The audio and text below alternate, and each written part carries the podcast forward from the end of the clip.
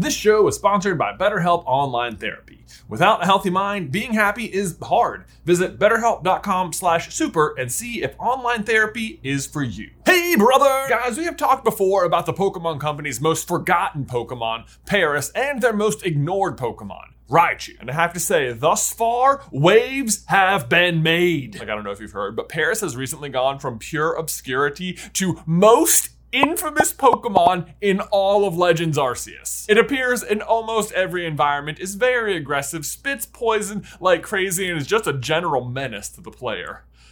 Glory be praise Arceus, we did it! Or I like to think we'd helped. Hard to say if as much progress has been made for Raichu, he has such a large shadow looming over him, but they did recently print this pretty competitive Raichu V card, so I'll take that. But at this point in our journey to spotlight Pokemon's least favorite Pokemon, we've only been considering regular Pokemon, if you will, and yet there's an entire another category of Pokemon legendary Pokemon. And with a title like Legendary, you'd think they all must be appropriately loved, right? And yet, therein lies the real sadness. Because in the modern world of Pokemon, there are now 71 different legendary Pokemon, and as such, it is inevitable that some are simply going to get less attention. It may be one thing to be ignored, but is it not that much more tragic to be legendary and then also ignored? Hmm, no. Today, we reveal Pokemon's least favorite legendary.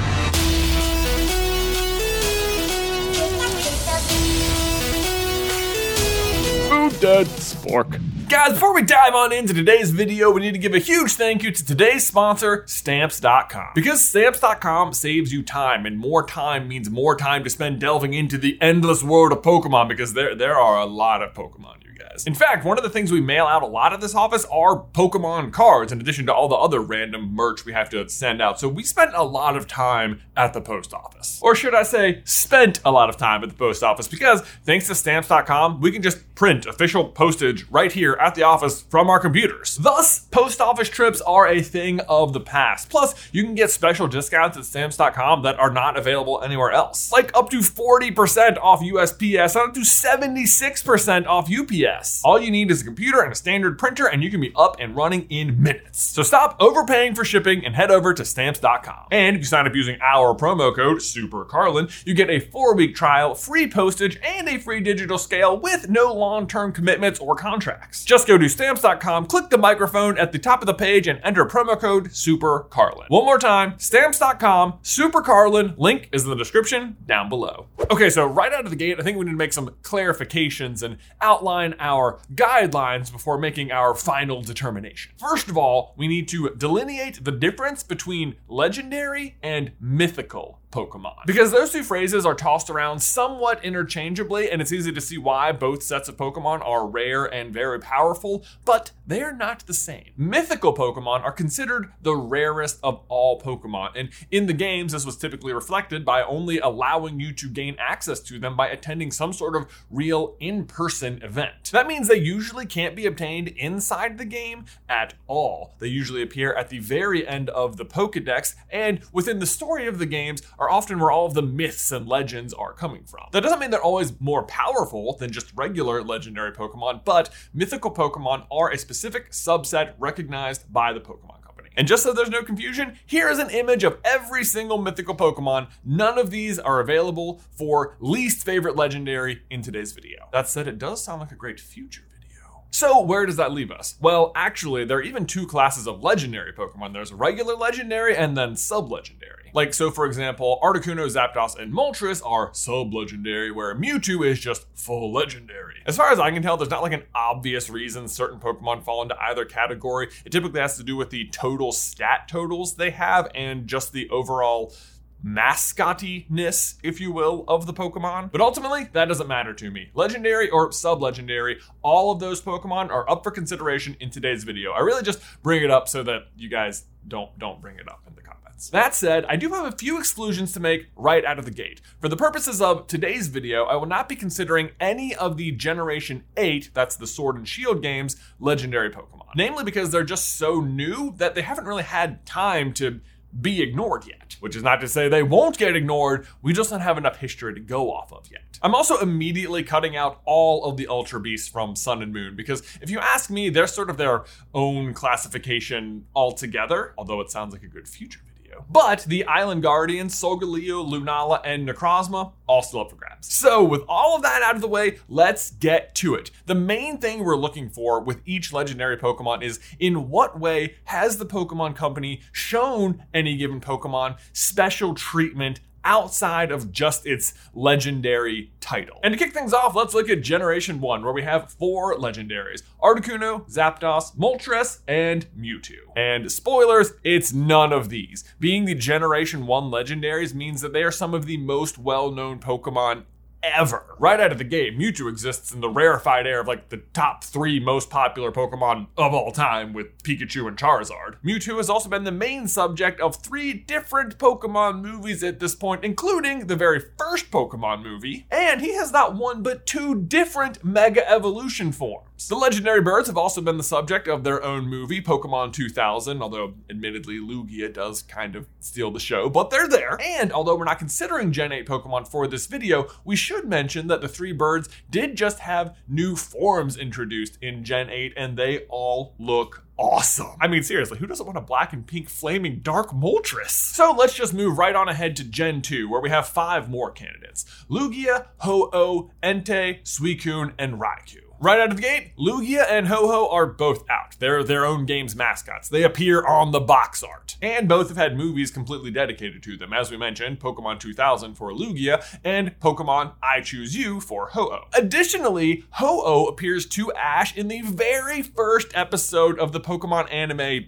ever. Ho-Oh is the Pokemon that marks Ash as like the chosen one, and it was the first Gen 2 Pokemon revealed in the anime, and it was in the first episode. Like, that's so cool. But then there's Raikou, Entei, and Suicune, and this is where things start to get interesting. Because Gen 2 featured a third game outside of Gold and Silver. Pokemon Crystal, and somehow Suicune got chosen to be the mascot for Pokemon Crystal. Additionally, inside the game, Suicune plays a much larger role than the other two. It is constantly checking in on the player throughout your journey, and another character in the game Eusine is hunting Suicune. But to be honest, I was always confused why they chose Suicune. It seemed like Entei must be their favorite because around the same time, Entei was the star of his own movie. It's literally called Spell of the Unknown, colon, Entei. Like, that's some pretty good distinction. But then there's Raikou, who instead of getting any notoriety in the games or in its own movie, got put in a straight to TV movie called Raikou parentheses The Legend of Thunder.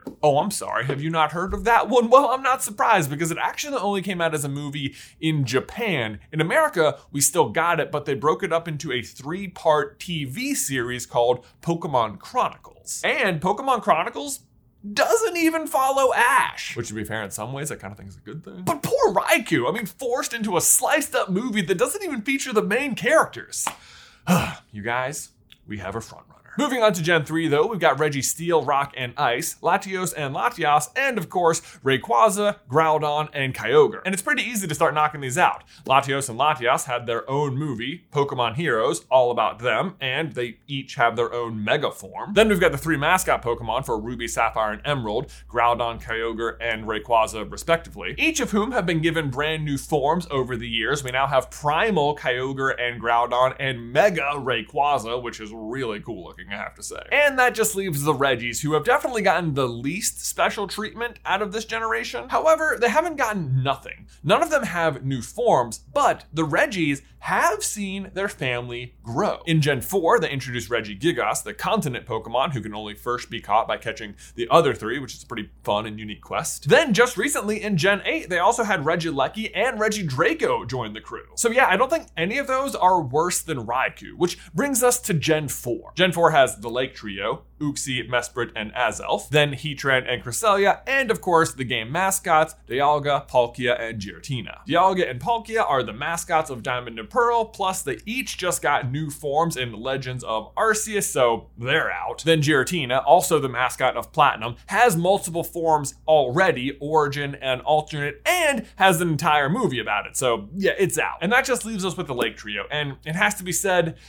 they haven't gotten a lot of special treatment. Neither combined or individually do any of them have a movie dedicated to them, but at the very least, they are part of the main series anime and do have a very dedicated arc where each of them forms a spiritual connection with the main characters Uxie with Brock, Azelf with Ash, and Mesprit with Dawn. Plus, they're all very catchable in their games, unlike Raikou, who's just like roaming around the map most of the time, making it really hard to add him to your team. So, I think Raikou's still the leader. But maybe not for long, because now we have to talk about Cresselia and Heatran. Cresselia, the Crescent Moon Pokemon, is part of the Lunar Duo along with Darkrai, which, if you ask me, is kind of sad because Darkrai is considered a mythical Pokemon and Cresselia is not. Darkrai also got its entire own movie, while Cresselia has had like two appearances in the show.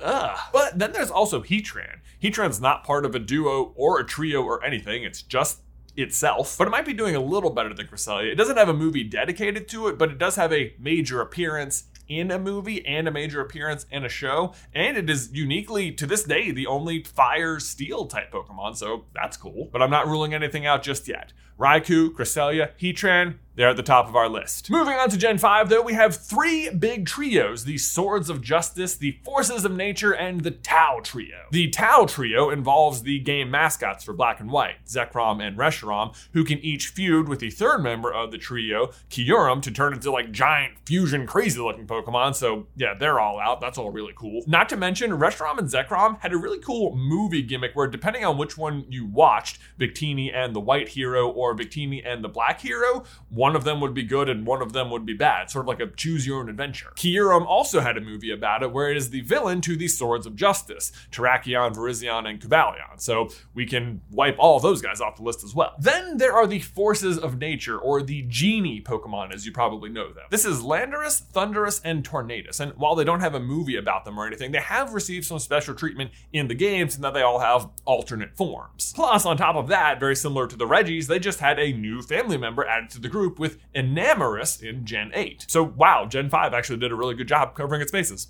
Well done. Then Gen 6 actually has a really short list. It's just XYZ, Xerneas, Yveltal, and Zygarde. Xerneas and Yveltal are already the game mascots, which right there is enough special treatment. And while they never made a Z version for Zygarde, it still got its due one generation later in Sun and Moon, where it got introduced with alternate forms. It was actually really cool. It was like a scavenger hunt all around the map, and the more Zygarde cells you collected, the bigger your Zygarde Pokemon grew. So you ended up with like 10% 50%, and then if you got all 100, you got this insane looking Megazord Zygarde, and I love it. Which brings us to our final generation for consideration, Gen 7. As I said, I'm already cutting the Ultra Beasts because I feel like they're their own category of Pokemon altogether. But if you're really concerned, don't worry, they still get more attention than our top three. That said, Silvally, the four Island Guardians, Tapu Koko, Lili, Fifi, and Bulu, plus Solgaleo, Lunala, and Necrozma are all still in play. Now, predictably, Solgaleo and Lunala are out of contention. They're the game mascots, and each of them confuse with Necrozma, which makes it out too. I mean,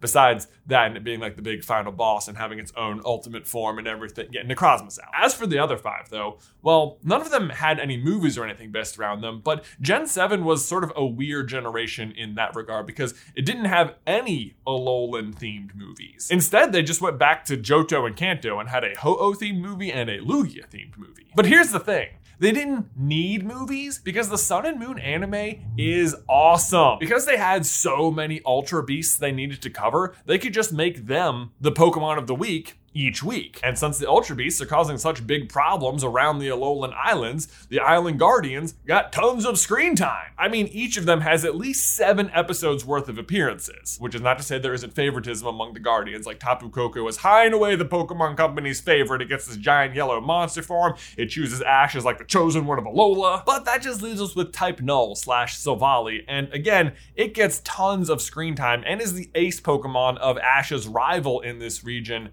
Gladion. Plus, it just has some of the coolest lore behind it. It's never really confirmed in the games, but it's pretty clear that the Aether Foundation is trying to artificially recreate Arceus. Silvally looks a lot like Arceus and has a very similar mechanic where you can change its type based on the different disc it's holding. But that's actually the whole list, which brings us back to our big bottom three Raikou, Heatran, and Cresselia. But which one is the most bottom? And I am not going to lie, it was really hard to narrow in on exactly which one the Pokemon Company has ignored the most. So I had to approach it from many different angles. First, I tried to consider which of these three was the most available in the main series game, meaning you could catch it in the game without having to transfer it in or trade it over or buy something extra. Now, Raikou has obviously been around two generations longer, so it did have that working for it, but in those earlier generations, it's a roaming Pokemon, so it's really hard to run into. And in one of those games, Fire Red Leaf Green,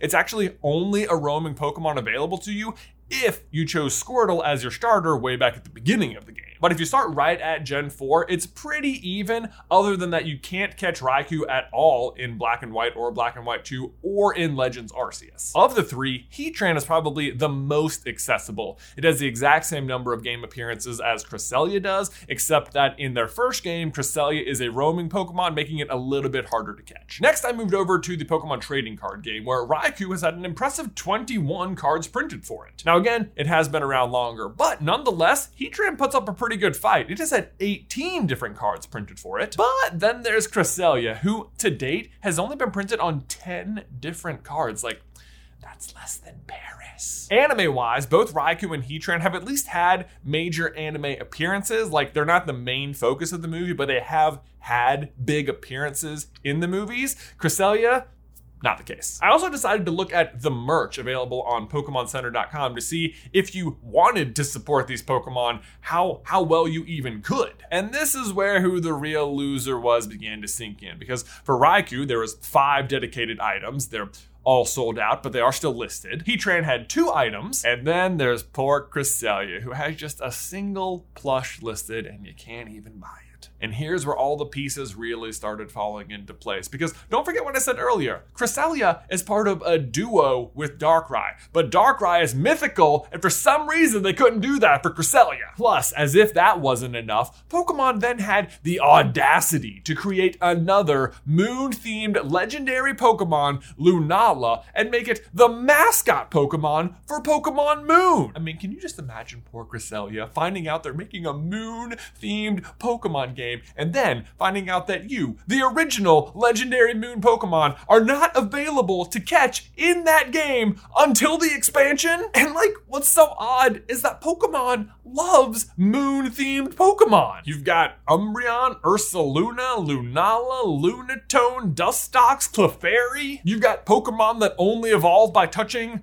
moon stones. And yet, your first moon themed legendary gets the least attention of any legendary? I mean, honestly, I doubt Cresselia would even make the top of a moon themed Pokemon list at this point. But don't you worry, Cresselia, because we see you. We know that even though you are only the crescent of the moon, that you shine bright. You are overlooked no more. We want Pokemon Legends Cresselia. Or like Mew, that'd be pretty cool. Or Deoxys, oh my god. No, stay focused. Cresselia, we must spread the word. Because honestly, look at Cresselia's design. This is such a cool looking Pokemon. Help us spread the word and shine a light upon this forgotten Pokemon. Share this video, hashtag we love Cresselia. But there you go, guys. That is Pokemon's least favorite legendary Pokemon. If there's another category of Pokemon you'd like us to tackle to find out which one Pokemon likes the least, let us know in the towel section down below. Also, also, actually, actually, going back to the merch, I learned that you can actually buy the Cresselia plushie on Amazon from Pokemon for $25. And I was like, you know what? That's kind of expensive, but it looks really good, so I'm gonna do it. And it arrived, and check this out. It's so little. I mean, it's adorable. There's no doubt. But I don't know if I thought this was worth $25, and I'm gonna be honest.